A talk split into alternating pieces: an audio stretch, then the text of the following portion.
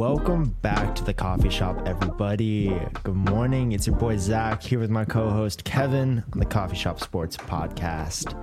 How you doing this morning, Kev? Dude, I'm doing so phenomenal, and I really want to make our viewers' day as phenomenal as mine's going to be. So as hard as this was, I have a little on-air surprise for everybody. I brought a Whole Foods Groundwork can of nitro cold brew, and I'm going to crack it and pour it on the air. Just because I feel like the ASMR, I mean, you come for the sports, you stay for the coffee, and you put up with the ASMR. That's kind of our thing. Is now an ASMR podcast. Yeah, this is actually, yeah. I'm now opening the can. All right, ready? Listen to this stuff. No shit. Listen to this shit. And for the YouTube viewers. Oh, I really thought I was going to be able to hear the pour. You know, I should have done it in the mic, but I wanted the people to see it, though. You're going to see the foam start to form at the top since it's a nitro. Where and this is, you get those ice cubes? Dude, I have an ice maker. They look like fish eyes. I believe it's like, called bean ice. I believe that's the term. Bean ice? Yeah, like they're like bean shaped. Like bean ice? Yeah. Okay. Bean ice. Horrible. Cool. Very bad. This worst start of the podcast ever, but we're not starting over. We're in start on the jokes. No, it's actually fire. It's actually fire. I'm doing a ginger shot as well. I'm doing my whole morning routine on the show. I wanted people to see just how dedicated to the life we are. All right, Zach, what are we starting off with? Little first sip question. We're going to hop over to the NBA. Little quick reactions. We are 6 weeks in now to the NBA season, which for the NBA, that's not too much.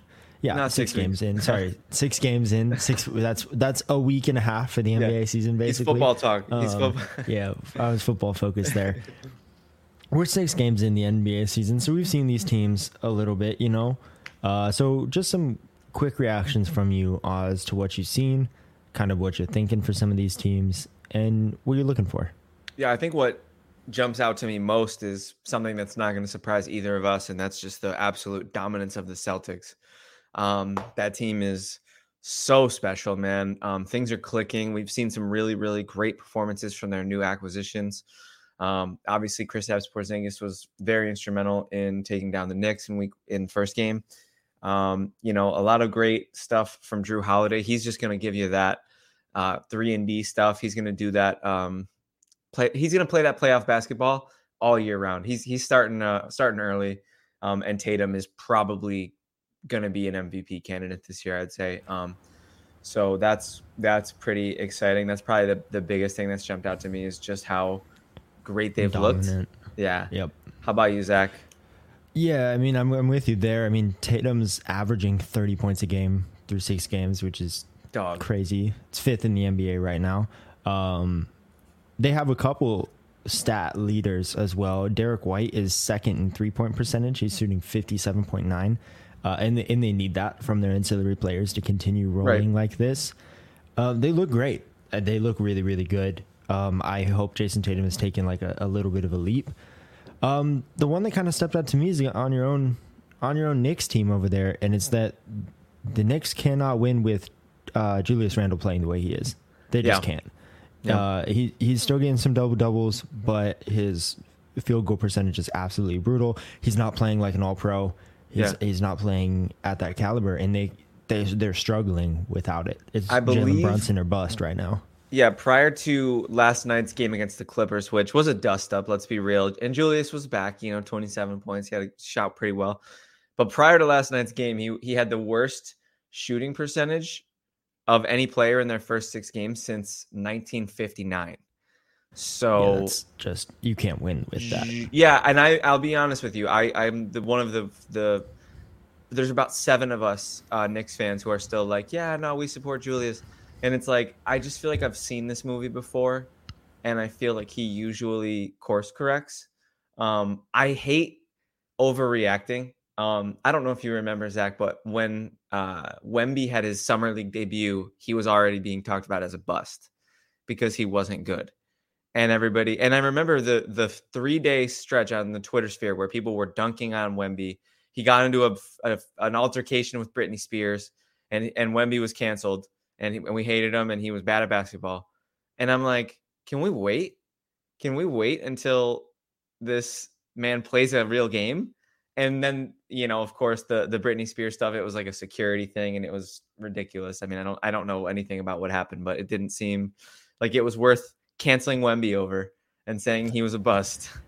I don't know if people were like, and again, I mean, I know I saw the same things on Twitter that you do, but I don't think people were canceling Wemby. I think that's a situation where the loudest people are the first one heard. So there's like five people who are going for clickbait, but like the majority of people just weren't overreacting. Yeah, I think what we've seen from Julius Randle is a little bit like actually concerning. Like it's not clickbaity for me. It's like this man's not playing as well he has for a lot of his career. Yeah, worst field goal percentage since 1959 is not clickbait. That's actually what it was. That's facts. And it was not. Yeah, it wasn't great.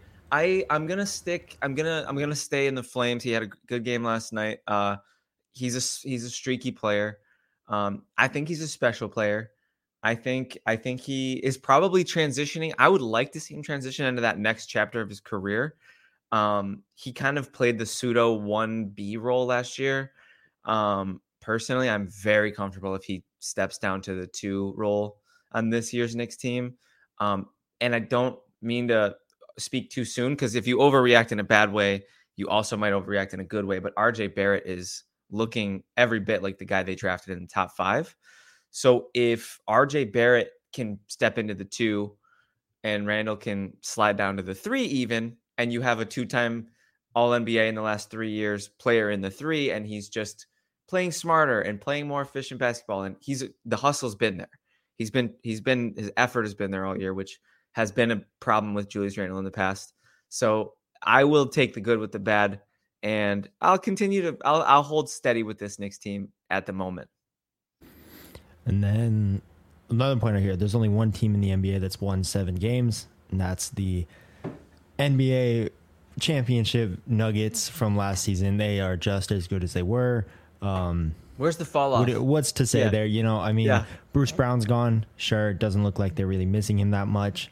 Michael never swing the lock. Porter has assists through 7 games. So it's a new season there in Nuggets, but it's the same old, same old. Jokic looks just as good as he always has. Yep. Jamal Murray is playing that 2 slot really well. They're playing efficient basketball. Good defense. I mean, they're going to be a force again this year. The Nuggets are the team that your basketball coach should show you. They just play the most X's and O's appropriate basketball I've ever seen in my life. It's so fundamentally sound. And yeah, that's, I mean, there's something to be said for that. Not a ton of wasted movement in their plays at all, really. No, they look great, man. They have not taken a step off. I don't know if you followed the Michael Porter assist extravaganza, but I believe he had his first assist in a couple seasons this game. Let me vet this real quick. I wasn't as up on it as you, but that's actually blasphemy. If that's real, that's pretty insane. His nickname is Michael Never Swing the Rock Porter. That's a great nickname. Because he just doesn't pass. So I mean, it's like he gets the ball, shoots. Yeah, okay, here we go. His career assist line. This is season by season. 1, 1.5, 1, 1. And then this year he has 2 assists. So he's already has more assists than the rest of his career. Per game. These are per season. Okay. Oh my God, Michael Porter. So that is the worst thing I've ever heard in my life. So he has 2 now. He's got 2 now. Good for him. Proud. So on his career, he's averaging 1.1 assists per season. That's the worst thing I've ever heard. No, I'm not even kidding. I don't think you and I are like, you're a better basketball player than me. I'll say it on the podcast. The streets know it now. I think you and I in the NBA could get 2 assists. I don't think I could get a single assist in the NBA. I am 85% sure. Unless you count an assist as like I get the inbound pass, immediately give it to another player and he shoots. Yeah. But I'm not even sure I could get that pass off. I think you could luck into assists more often than Michael Porter Jr. gets assists, period. That is so legendary. Yeah, I mean, the dude does not pass the ball. I mean, he takes more contested shots than I think anybody in the NBA does. He just shoots. That's what he's there for. Really funny. No, go ahead. Were you on Twitter when everybody was talking about like, oh, would you take $10,000 or 10 points in the NBA for $1 million? Yeah, like, it's very funny. No one's getting 10 points in the NBA. That. Yeah, there are lines to those, right? Like, see, because there are people, right? There's the consensus, like the smart people are like, if you think you're getting a yard in a football game, you're an idiot. And it's like, okay, but let's put context on everything, because there are wrinkles, there are ways around these things that seem so obvious, right? Like, for example, we could all complete a bubble screen. No, I don't. I genuinely don't think we could all create. Do you know how fast you need to be able to snap, look, and get that ball out on a bubble screen? If you already know where it's going. You could just catch it. We don't have the arm strength for that. Do you know how fast that ball's moving to get by those DNs? Maybe. I don't know. But my point is, some of those are like, get three catches in an NFL game, or you're obviously not getting three catches in an NFL game. You're not getting three. Yeah. But the one. 10 points in the NBA. Absolutely. I don't care what you say. Neither of us are getting 10 points in the NBA. I don't think I can get a point. I don't think I can get 1 point. Not one. I really don't. We'd get locked down. When I was in high school, I was as unathletic as I am now. And I was very good friends with a lot of the guys on the basketball team. And they were like joking around. They were like, come on, 1v1 me. And homie was in a backpack. Homie had a backpack on, and I was in my gym clothes, and he was in his street clothes, and he came up and 7-zipped me, and I did not get a shot on basket. And that's a high school basketball player. And so, like, it's not happening. Or getting 10 yards rushing, I could get one. I don't even know if I could get one, to be honest with you. Maybe if I fell forward for a yard. Well, this is where we'll find out really how much confidence plays a role into it, because you are definitely more athletic than me. So if you couldn't get a yard and you're so sure you couldn't, but I think I could, maybe the guy who thinks they can and the guy who thinks they can't are both right, Zach. I want to see you think you can when you're looking at the D line. Yeah, it's fun now when you're in your office and there's a microphone in front of you, but when there's a 6'3", 300-pound man staring you in the eyes. Yeah. I want to see if you're as confident that you could go get a yard. Hey, man. Like, sometimes I watched Brees Hall last night get yards for multiple times in that game. Yeah. Brees, yeah, that was a tough game. We do have to talk about that game. But before we wrap the NBA talk, I want to touch on a couple of things. So the Mavericks are great. Luka is also an MVP candidate. The Warriors are great. Who saw that coming? Shocker. Yeah, they're playing good. Yeah. I'm looking at teams like the Rockets, who are in 8th place. Kind of bizarre. Did not foresee that with their weird offseason. People were very displeased with their offseason. Me personally, being the Bills fan that I am, I hate the term fraud because it's been thrown around a lot about my teams. But are the Suns on fraud watch?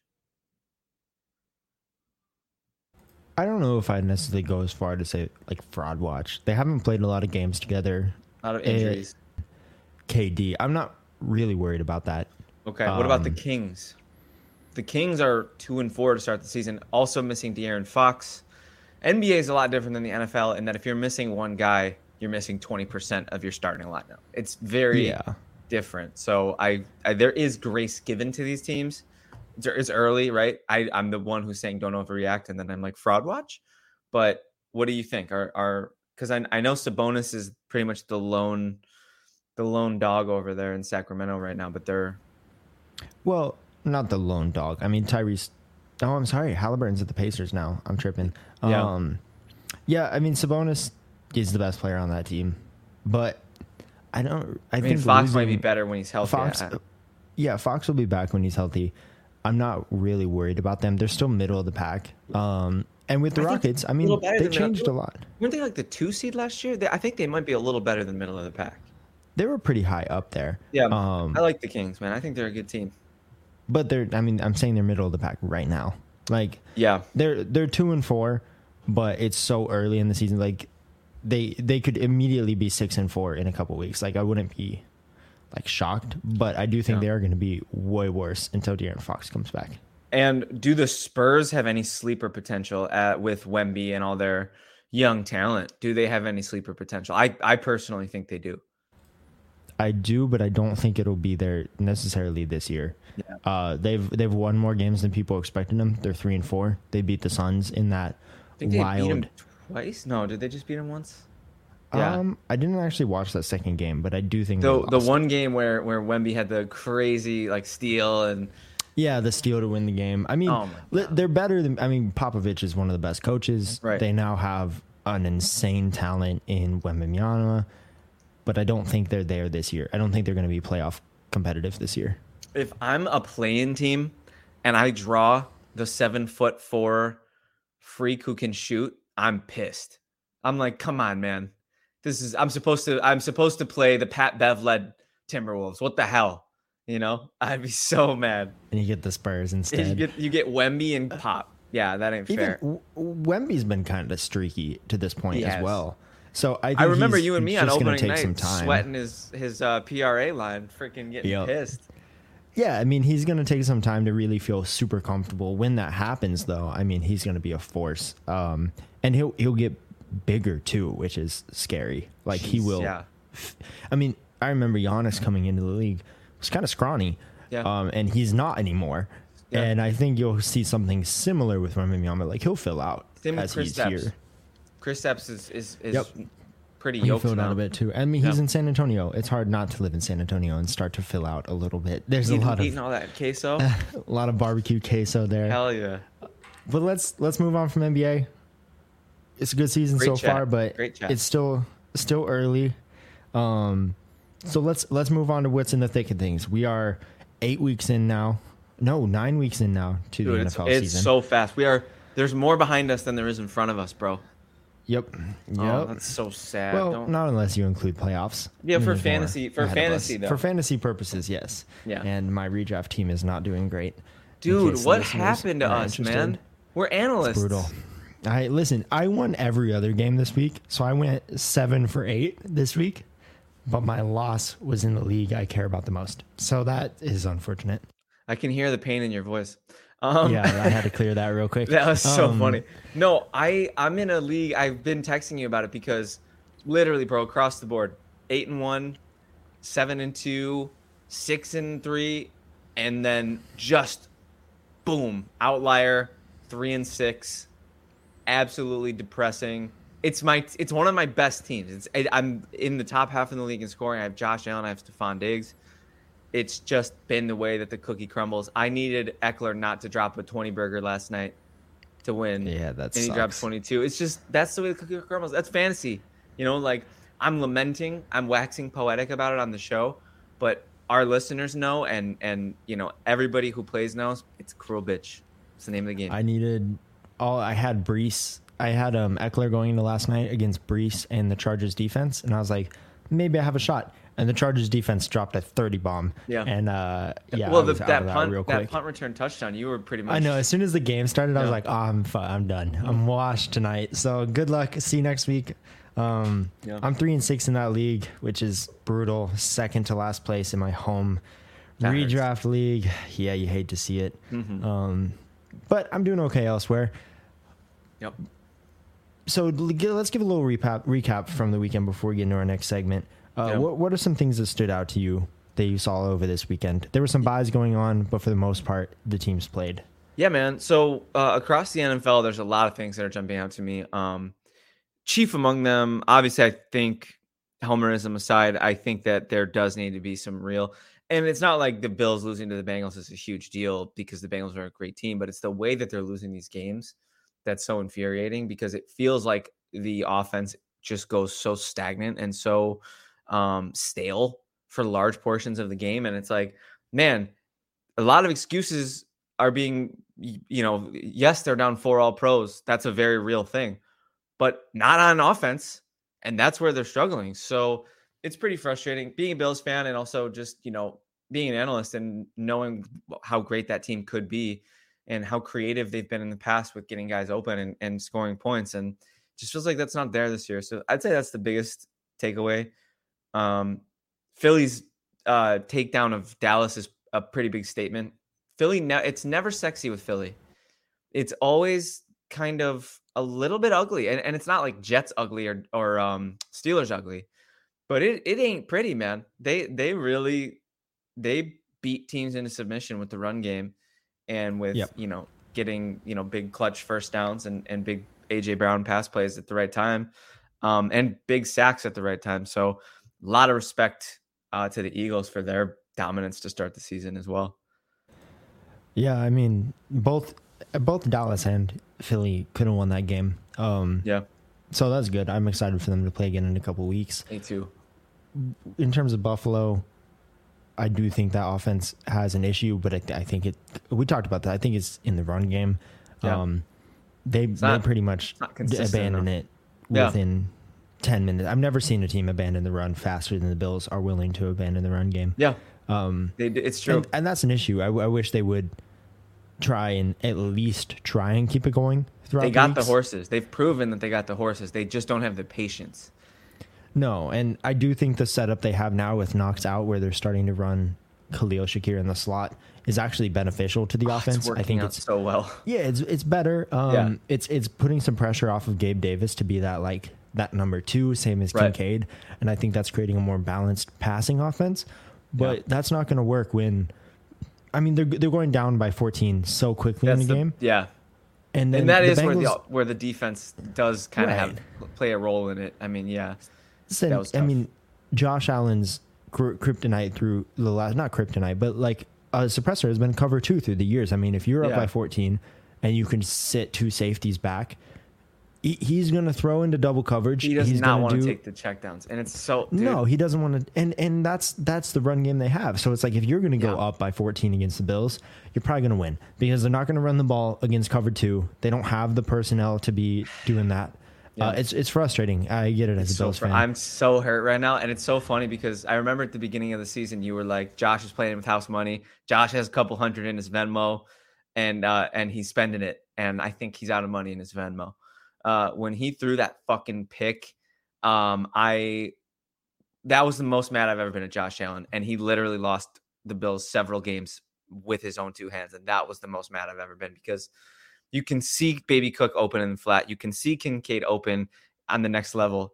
And he doesn't – you're right, Zach. And I don't want to admit that. And it's not like you're a detractor. You've been pretty middling to even borderline supportive of the Bills this season. But you never go broke taking a profit. And Josh Allen can't get that through his thick head sometimes. And it's so frustrating. That's tough. On the flip side, I think my new MVP candidate for this year, not new, I mean, it was definitely up there, but I think Lamar Jackson should be the front runner of the MVP conversation. Oh, that's not the way I thought you were going with that. I like that. I think the Ravens are, I mean, I was a little hesitant early, but things are so clicking for them right now. Offense, defensive, they are up there with the best team in the NFL. It's like you have questions with every team. It's like you brought up with the Eagles. It's like, it's not pretty. Their offense isn't running as smoothly as it did last year. No. Best D-line in the NFL, probably best O-line in the NFL, but it's not as smooth. Yeah. But when I look at the Ravens right now, I'm like, they're getting it down on the run game. Lamar is playing out of his damn mind right now. Some of the passes he's making. Yeah. It was... He's a stud. He feels every bit like the 2019 MVP candidate that we all know and love. Yeah, the only thing he's not doing is running as much, which is fine. That's what they wanted. They said... We're giving you all this money. We're going to get rid of Greg Roman. Just not as much. Yeah, not as much. Still very effective. We're getting rid of Greg Roman. We're going to pass the ball more. And he's looking like just a top talent quarterback. Yeah. Everything is clicking for them right now. He's looking so good. He would be my MVP candidate from here on out. I think they're going to be tough to beat. They have 3 straight home games now, too. They've traveled more than any other team in the NFL for the first half of the season. Mm-hmm. And now they are... home for most of the second half of the season. They're going to be really tough to beat. Yeah, I could definitely see Baltimore just kind of being one of those juggernauts going into the playoffs, winning. It just feels like they don't have a weakness on their team right now. They really don't. And I guess if they did, it would maybe be depth.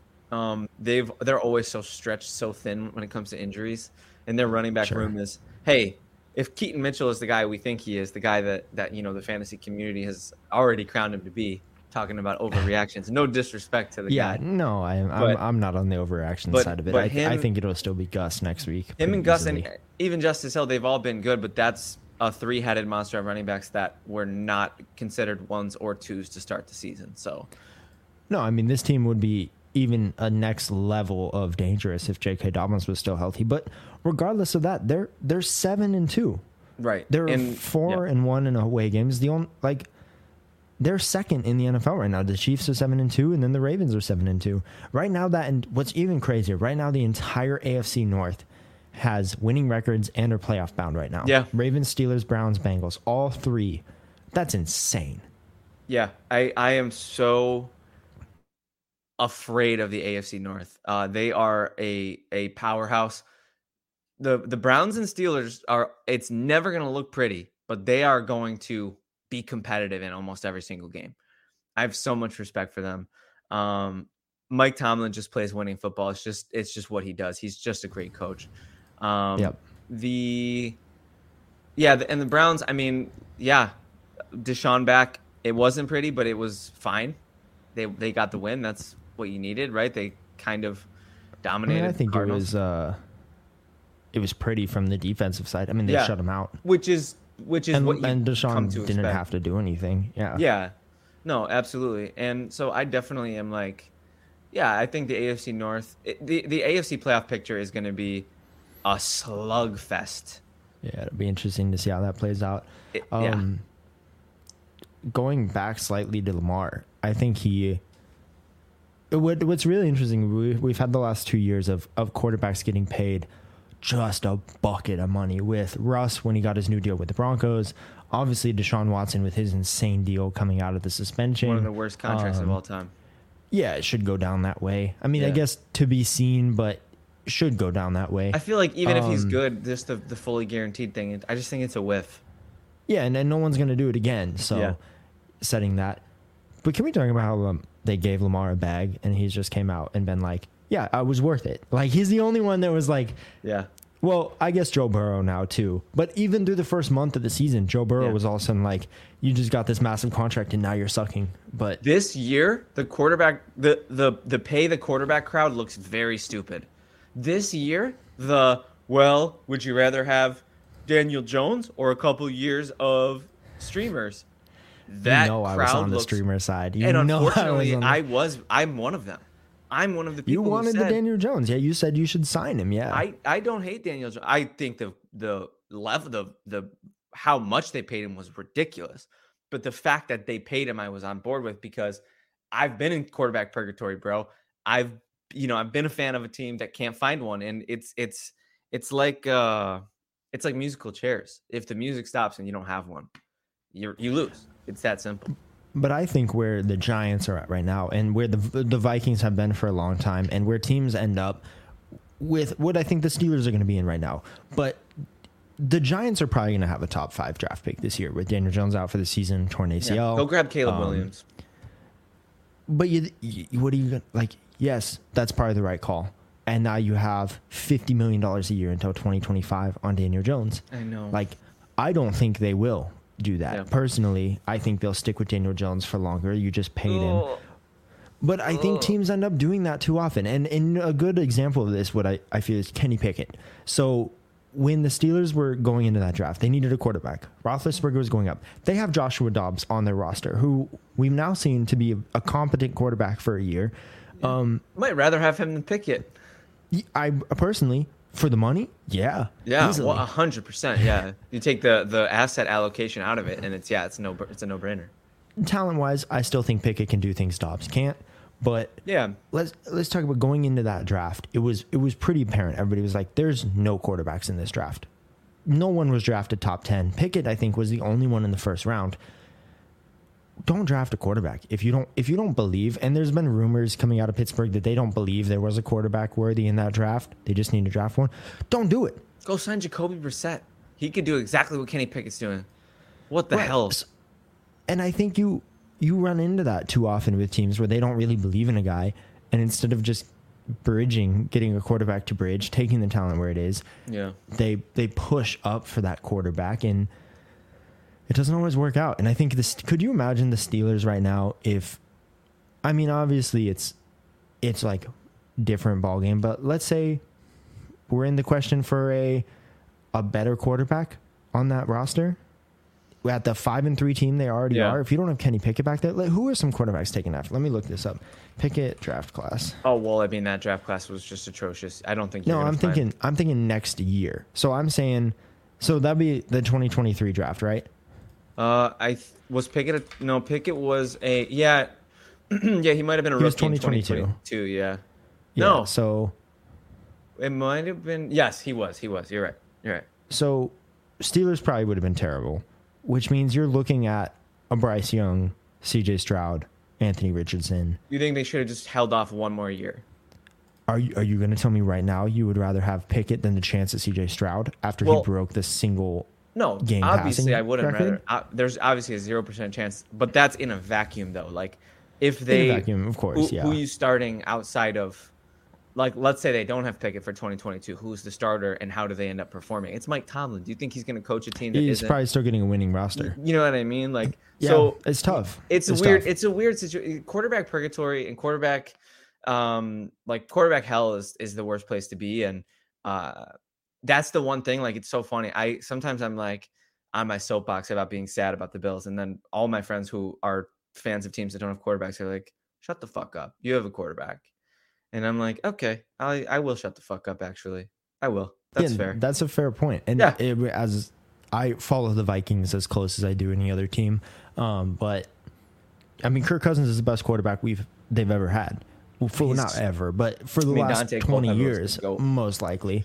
And him getting hurt and being out for the season, I think is the most likely that he comes back to the Vikings now rather than before. I think now there's going to be questions on his health.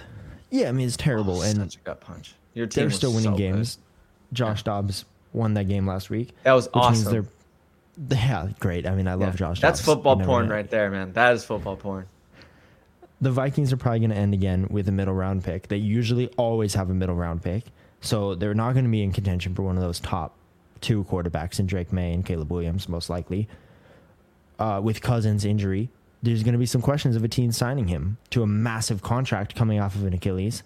Whether or not that's reasonable is up to be decided. Right. But if there was a chance the Vikings were going to bring him back, it's going to be on a lesser contract.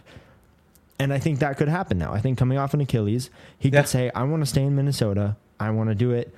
Let me take a pay cut, kind of similar to what you've seen. He already has the millions of guaranteed. We've seen quarterbacks take pay cuts to stay on teams where they want to be. I think we could see that with him and see him come back, them take a young quarterback to sit behind him and have him again next year, which I think would be now best case scenario for them. And you also know for 100% fact that Justin Jefferson wants him back. And that's kind of a huge thing. When you have a franchise wide receiver, you kind of have to like bend the will of the team to what they want. And it also helps you sell the contract to Kirk. If you're saying like, hey, we can't pay you $40 million a year because we're about to pay Justin Jefferson $25 million a year. Literally. Like, which if you take a pay cut and re-sign, then we can sign him. Like, that makes it a little easier than rather than just being like, we don't want to pay you. Oh, and coming off the Achilles, his price tag is down anyway. So I absolutely do. I think that's a perfectly fine move. I mean, if Kirk signs like a 2-year, like $70 million deal, or something like that, like fully guaranteed. Or close to it. That's what he's been signing. We need less. It has to be less than that for them to re-sign him. At his age. There's no way. And with the injury. No, I don't know, man. No, his last one was like, wasn't it like 3 for $90 all guaranteed? I could have sworn he got like a $30 million a year deal that was like all guaranteed at one point. So the contract he's on right now is 2 year, $66 million fully guaranteed. So $33 million a year. So you think he should go for like what, like 25 mil or like 30? His other one was that was his old one. At his age, I can see that. He's making 35 to 40 million a year. Yeah, I could see him coming down a little bit. Right, if he's in the 25 to 30 range, They'll probably re-sign him. But he didn't want that. He wanted more. He wants to be up there. I just think maybe after the Achilles, it's going to be tough. Yeah. James, and I was talking to James Cohen on the reception show. He was bringing up, do you think it's career ending for Cousins? He said there was a 60% chance that he's done. 60%? He's not coming back. That's crazy. That's high. I think it's more like 40. Back. I think it's the flip side. Like, there's a chance I thought the same thing about Rodgers, but this man's out there slinging bombs, before the game, throwing 50-yard passes on a recently. Yeah, let's get Kirk on that Rodgers recovery track. Seriously, please. I thought the same thing. Same with Trey White. Whatever voodoo magic is going on those lines, get Kirk in on it. Seriously, we gotta wait and see, right? Like, Rodgers seems like he's the guinea pig of this experimental new surgery, but if anybody's gonna do it in stride, it's him.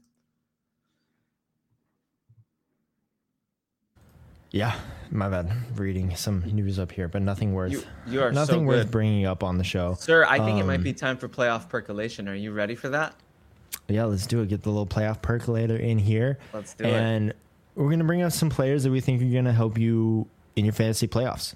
We had a buy and sell segment last week for trade four, but this one's going to be a little looser. Just kind of some general players, whether or not they'll be waiver wire picks, stashes, or players to go get to help you through your playoff run, because it's that time for some of us, not necessarily for all of us. I'm like 8-1 in my dynasty league, but it's fine. Also, I made playoffs in Scott Fishbowl officially. Let's go, dude. Congrats. So you need 13 wins to get into the playoffs for Scott Fishbowl, and I'm already there, 14-4. We play against the league median, so you get like 2 wins per week if you do that. So 14-4, baby. I'm in the playoffs. We're good to go. Go win that. Scott Fishbowl run continues. CJ Stroud carrying my roster right now. Yeah. Dude, in my Dynasty Superflex, I have CJ Stroud and Dak. So I didn't really have to play anybody else yesterday. They both won me the game. Yeah, no, that's brilliant. It was like 90 points between two. Scott Fishbowl in this league is heavily weighted towards quarterbacks and tight ends. So I've actually been playing bully tight end, starting usually 3 to 4 tight ends a week in my flex. Insane. That's actually insane. TJ Hawkinson also been carrying me. And then I usually play David Njoku and either Trey McBride or Zach Ertz. That's how I'm getting my wins, man. That's how I'm getting my wins. I love it, man. You're a beast. But all right, playoff players you're looking for. What do you got for me? You throw one out first. Yeah, so my big thing right now to start with is I'm looking at teams with favorable playoff schedules. So I want to see, you click on them on Sleeper, Yahoo, whatever. I want to see the teams, the matchups that they have in weeks 15, 16, and 17. I want them to be green, especially for that position.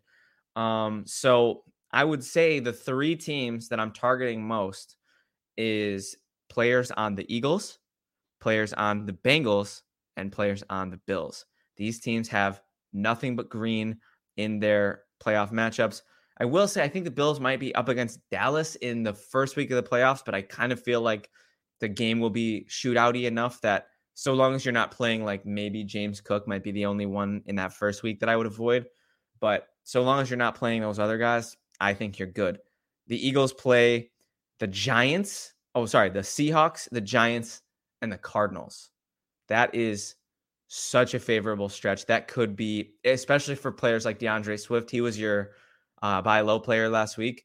And it's looking like, upon doing my research, he might be, like, when we joke about league winner and where that term is applicable or not, in every sense of the word, you can use DeAndre Swift as a league winner. So I'm doubling down on Zach's take from last week. Go grab your Eagles players, specifically DeAndre Swift. I do love the AJ Brown, Devontae Smith, Dallas Goedert. Well, depending on his injury, fractured forearm officially. And is there a timetable? No timeline. They assume he's going to be back this season, but I would estimate he's out at least 4 to 6 weeks. So probably IR, and that's theoretically at the moment back for the playoffs, but ouch. That's going to hurt my Dynasty Superflex likely to have team. Surgery on Monday. The hope is he will be out around 4 weeks. Yeah, after undergoing surgery. So. Ouch. Anyways, so Eagles, Bengals are up against in the coveted 3 matchups. You're looking at games against Minnesota, which hammer them. Pittsburgh, which, right, you'd think, oh, they have a good defense, whatever, but they're green against receivers. And I think that might be where you get them. Their secondary is really weak. Will Levis, despite not throwing any touchdown passes, threw for almost 250 yards last week.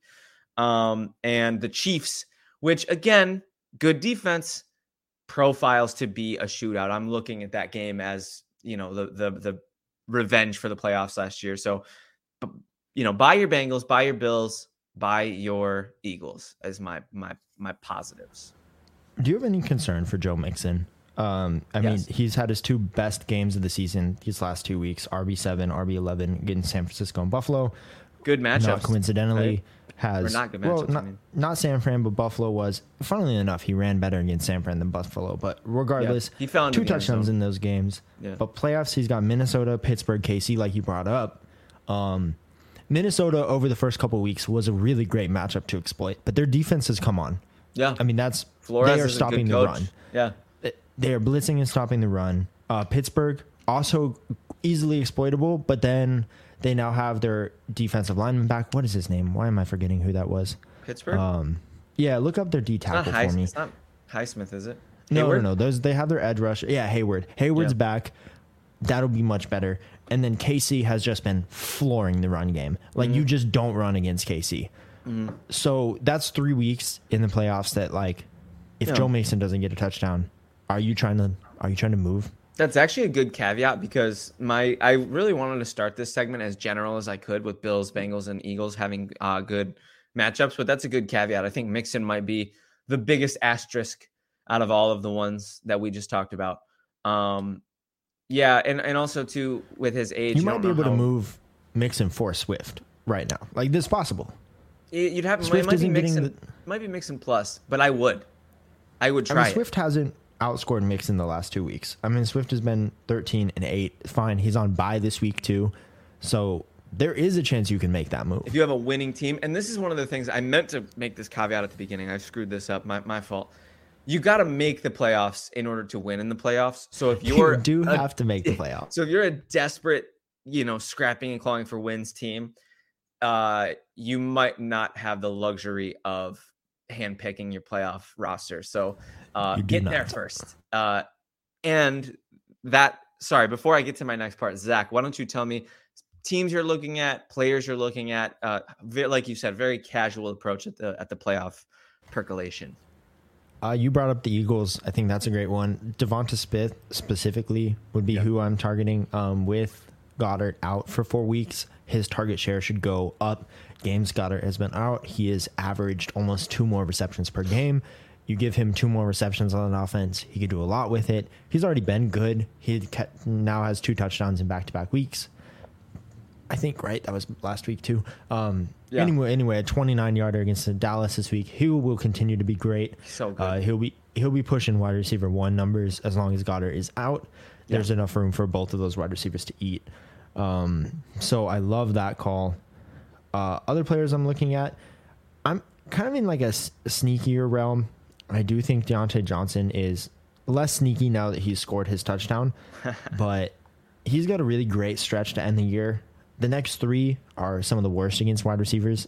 I think he's going to get enough targets that it's not going to matter. But then you've got Arizona, New England, Colts, Cincinnati, Seattle, who are all really easy matchups except for Cincinnati against wide receivers. But we've seen wide receiver ones still be good against Cincinnati, i.e. Stephon Diggs two nights ago, having a good game. Yep. Took a while. That last touchdown, but got there. He got there. Saved. I've that stack in so many leagues. That's saved me in so many games. But Arizona, bottom of the barrel, and should be a little bit more of a shootout with Kyler back. New England, terrible against wide receivers. Colts, middle of the pack. It's just he's getting the targets. He should be a back-end one, high-end two for the rest of the season, and I think that can be super valuable. So I would look Deontay Johnson's way if you can. It'll be tough after this last game, though.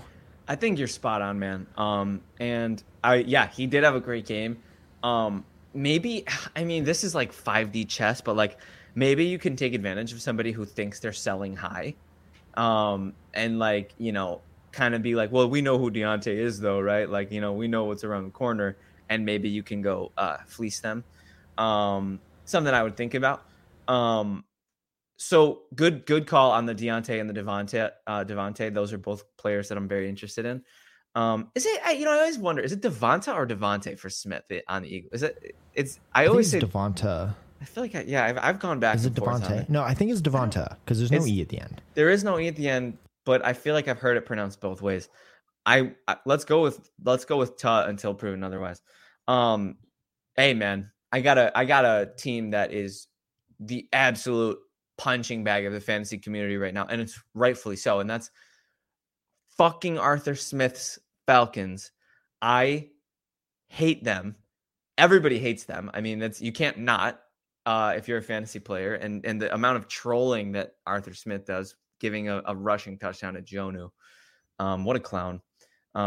Remember how we talked about, like, good NFL coach, bad fantasy coach? I don't think so anymore. Not anymore. Yeah, I think that ship is down. You can no longer go on the excuse, well, he's winning games. He's not. Yeah, he just lost to a quarterback that got there the week prior. Yeah, so I told you if there was a fantasy god, he'd get fired. And I don't mean that. Obviously, he's a human being. We don't want people to lose their jobs, but he will not be getting fired probably anytime soon. I disagree with you. I would love him to lose his job. Oh, he's a son of a billionaire. He's fine. I don't worry about him. He's just such a curmudgeon. When I say I don't want people to lose their jobs, it's because I don't want them to lose their income and their financial stability. Yeah.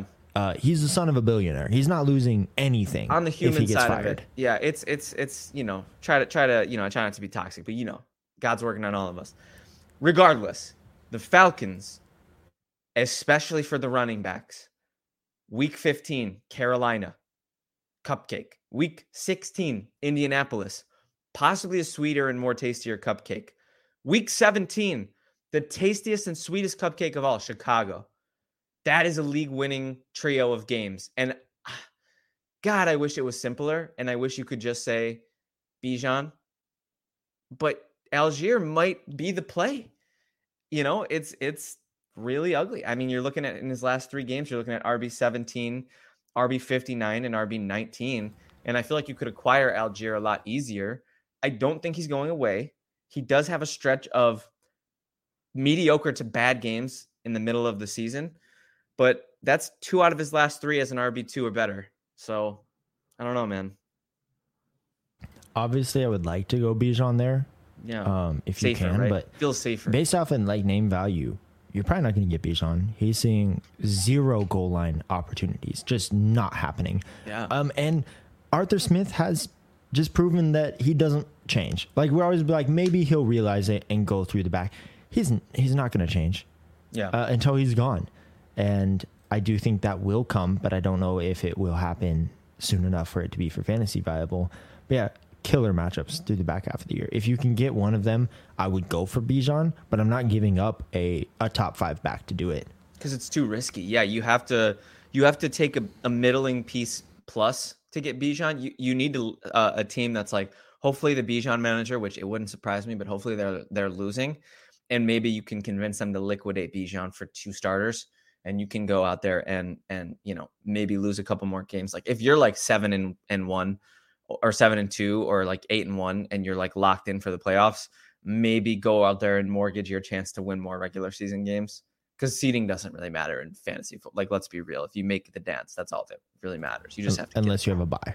Unless you that's true. The bye is, then, but I don't know about you, but I feel like my guys come out real sluggish after the bye. I feel I love nothing more than having a bye. That's because funny. God, it's just a whole week that you don't have to stress. You're Kick just your like feet all up. Right, this is great. Yeah. 100%. I'm going to move to the tight end position. There's a couple that I think Sam Laporta would be one that I'm really looking for, but is going to be near impossible to get off of someone's roster. But let's say you can snag Sam Laporta. There are very few tight ends I'd rather have. Actually, there's only one tight end I'd rather have rest of the season than Sam Laporta. That's Travis Kelce. Anything else, if you can move for Sam Laporta, I would. He plays Chicago, Denver, Minnesota, and Dallas through the last 4 weeks. Who are no lower than 18th against tight end. So that's just a great stretch, but hard to get. So let's talk a little more bottom of the barrel here. I think David Njoku is going to be a great tight end to have through the back of the year. Yeah. You know, last week I brought up Deshaun Watson. Low dirty play. Was a little dirty this week, but still 20 plus fantasy points against a game that the other team didn't score any points.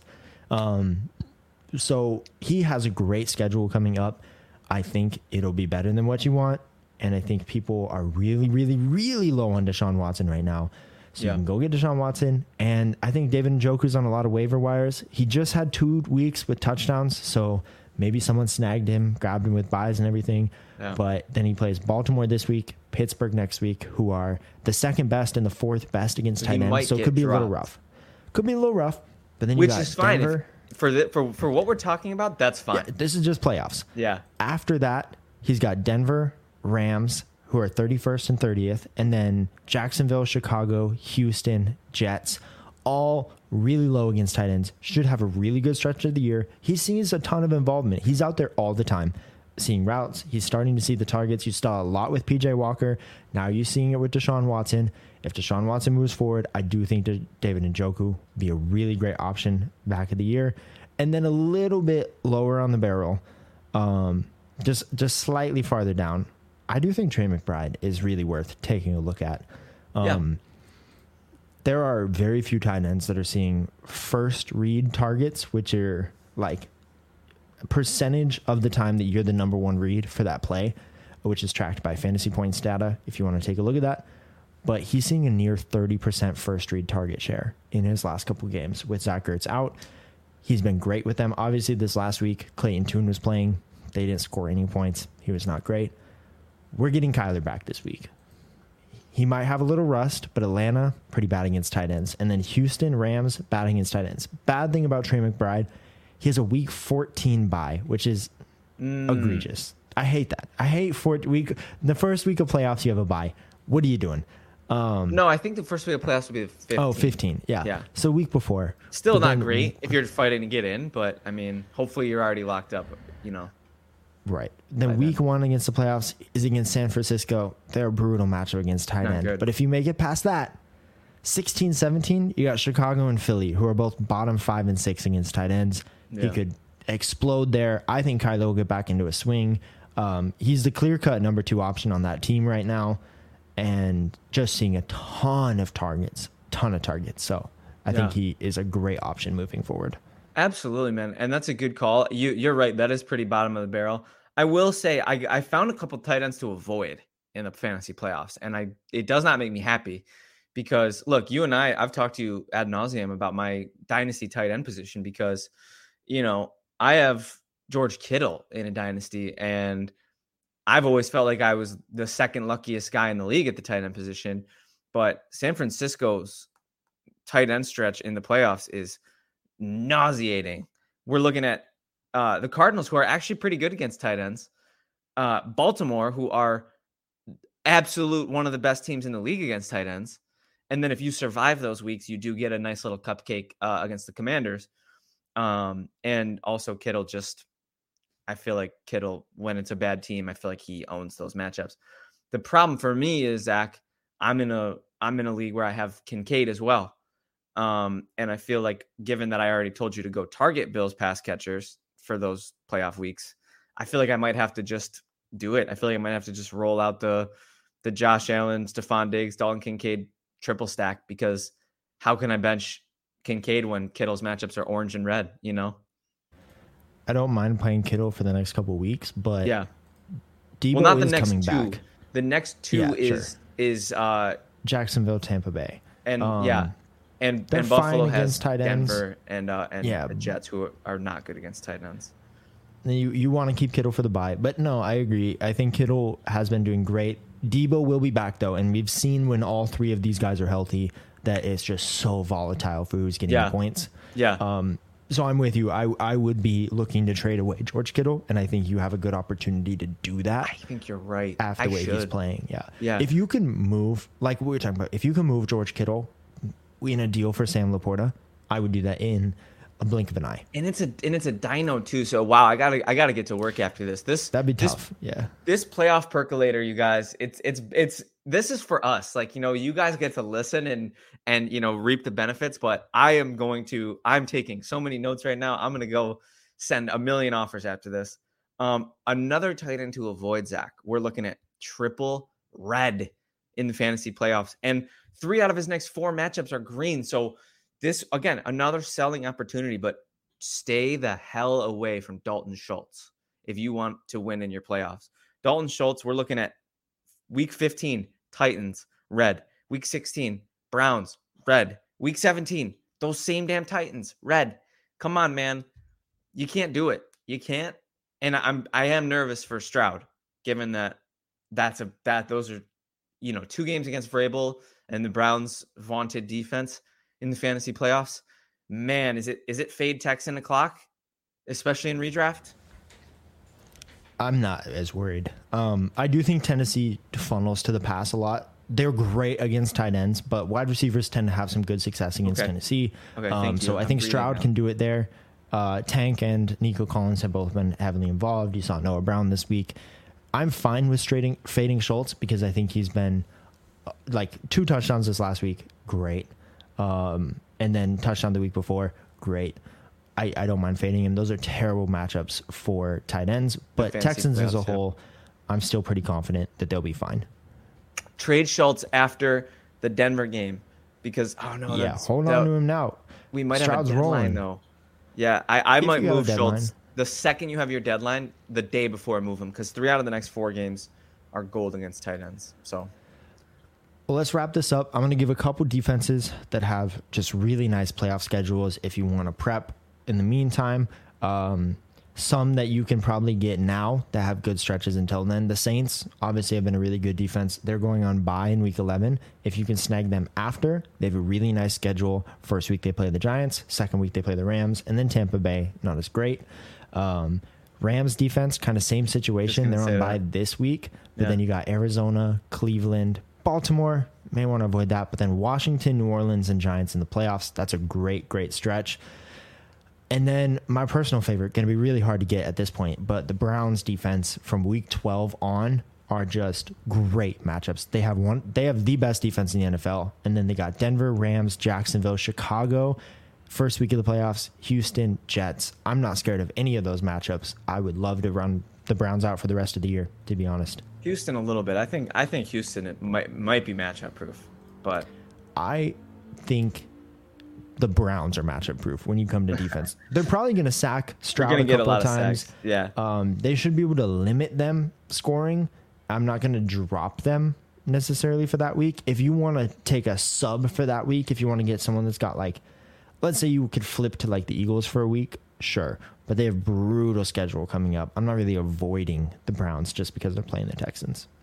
Yeah, man. No, I think that's a good call, man. There's the fantasy defense thing is so tough because the NFL is so weird. Like anything can happen. And yeah, I also find personally that maybe the smartest thing to do when it comes to fantasy defenses in the playoffs is to stack defenses in the weeks leading up so that you have one for each week. Yeah, one because for each week. It's the chances that you find a team that you can play for all 3 weeks is very low.